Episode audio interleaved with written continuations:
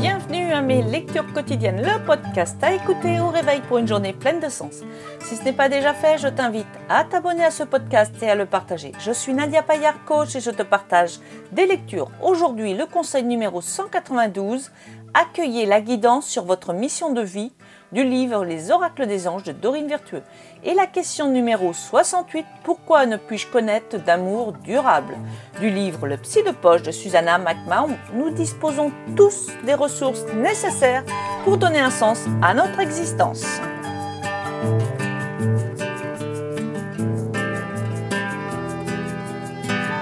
Bonjour, bonjour Aujourd'hui, nous sommes le vendredi 10 juillet 2020. Nous sommes le 192e jour de l'année et il reste 174 jours pour finir cette année. Et nous fêtons les Ulrich.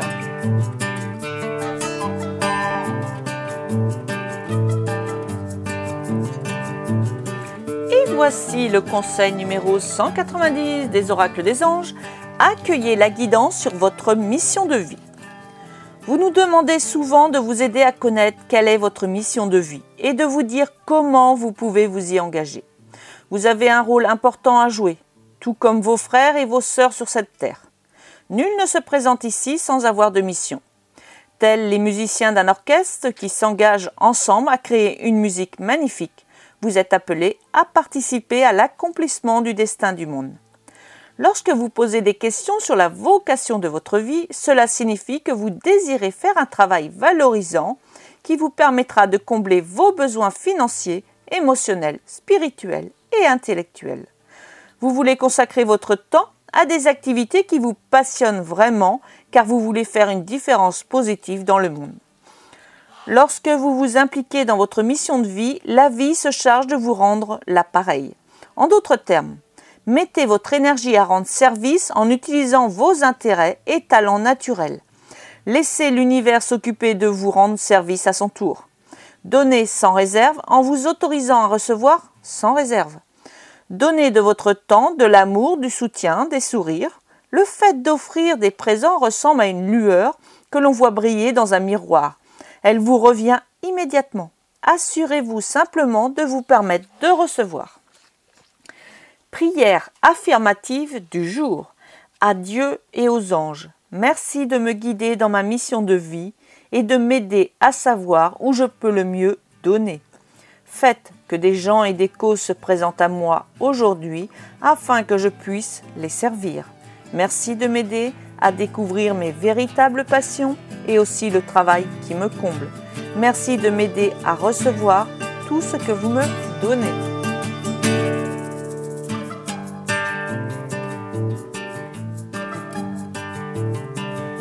Voici la question numéro 68 du livre Le Psy de Poche. Pourquoi ne puis-je connaître d'amour durable? Cette question est souvent posée par des personnes qui attendent désespérément quelqu'un qui les aime, qui les accepte telles qu'elles sont et qui comble leur attente. Ces personnes demandent l'impossible. Paradoxe. Nul ne peut nous donner ce que nous ne sommes pas disposés à nous donner nous-mêmes. Si nous nous aimons, que nous nous acceptons tels que nous sommes dans l'instant présent et que nous subvenons à nos propres besoins, nous ne nous ostinons pas à chercher un amour impossible. Cet amour se présente de lui-même. À partir du moment où nous cessons de nous comporter comme, un nécessiteux désespéré, si nous nous aimons nous-mêmes et satisfaisons nos propres besoins, nous ne sommes pas à l'affût d'un conjoint qui nous fasse tenir debout. Nous tenons debout tout seuls. Si nous ne tenons pas debout tout seuls, nous serons attirés par des amours destructrices. Et les personnes qui ont besoin de s'appuyer sur quelqu'un se sentiront attirées par nous.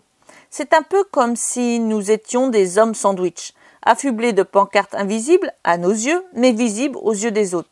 Ces pancartes attirent ceux qui portent les mêmes. Si nous possédons l'estime de nous-mêmes, nous attirons ceux qui la possèdent également. Si nous ne nous aimons pas nous-mêmes, nous attirons ceux qui ne s'aiment pas. Les couples heureux sont composés de gens sains. Jamais l'amour ne rendra sains des gens qui ne le sont pas. Si vous attendez de quelqu'un qui vous materne et vous rende heureuse, heureux, les personnes que vous avez le plus de chances d'attirer sont celles qui attendent la même chose de vous. Les liens qui peuvent se créer entre vous deux sont de nature malsaine. Vous serez tous les deux enfermés dans un cercle vicieux destructeur. chacun essayant de faire satisfaire ses besoins par quelqu'un qui est obsédé par la nécessité de faire satisfaire les siens. Bien souvent, la seule issue est la séparation. Si vous ne prenez pas l'habitude, avant de vous lier à un conjoint, de vous occuper de vous-même, il y a des chances pour que vous répétiez indéfiniment la même triste expérience. On ne nous a pas formés à l'amour. À de rares exceptions près, la plupart des couples que nous voyons autour de nous fonctionnent de façon bancale et détruisent généralement les personnes qui les constituent. Nos films, nos émissions de télévision, notre musique et nos contes de fées entretiennent en nous l'illusion. Nous nous attendons à ce que le conjoint idéal se présente tout à coup. Nous en tomberons follement amoureux et plus rien d'autre ne comptera. Ce fantasme ressemble à une drogue. Quelqu'un viendra nous arracher aux réalités de l'existence et tout ira mieux. Si nous croyons à ces légendes fantaisistes, nous nous apercevrons vite que cette brève euphorie se cher. Le naufrage d'un couple n'est pas anodin, il est effectivement épuisant et étoufflant. Toutes les drogues, y compris les veines, amour, détruisent la personnalité. Elles nous empêchent de nous épanouir et nous détournent de la vie. Nous y gaspillons nos énergies, nous y éteignons notre créativité. Mieux vaut être seul que mal accompagné. De surcroît, la solitude n'existe pas puisque nous avons toujours des relations au moins avec nous-mêmes. Concentrez votre attention sur cette relation-là. Le seul couple dont vous avez la maîtrise, c'est celui que vous formez avec vous-même. C'est le seul qui peut vous aider à changer, le seul qui puisse vous équilibrer et vous recentrer sur l'essentiel. La seule bonne raison que l'on puisse avoir pour former un couple avec quelqu'un d'autre, c'est de vouloir se partager soi-même avec cette personne. Si vous nouez des relations amoureuses alors que vous vous sentez indigne d'être aimé, comment pouvez-vous attendre de l'autre plus que ce que vous êtes disposé à recevoir? C'est un peu comme si vous partiez à la bataille sans armes, sans, amour, sans armure, sans entraînement et que vous attendiez à la victoire. C'est impossible.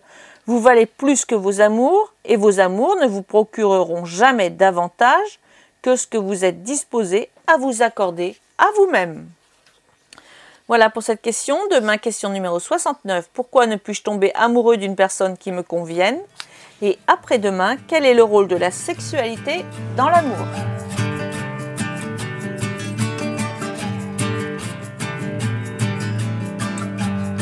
Voici la fin des lectures du jour. Tu peux me retrouver sur mon site internet nadiapaya.com pour plus d'informations. Je te remercie de partager ce podcast et je te souhaite une merveilleuse, une magnifique, une douce journée dans la joie, la bonne humeur. Je te souhaite également de l'abondance dans tous les domaines de ta vie, d'être en pleine conscience dans tout ce que tu fais. Vis ici et maintenant. Je te dis à demain.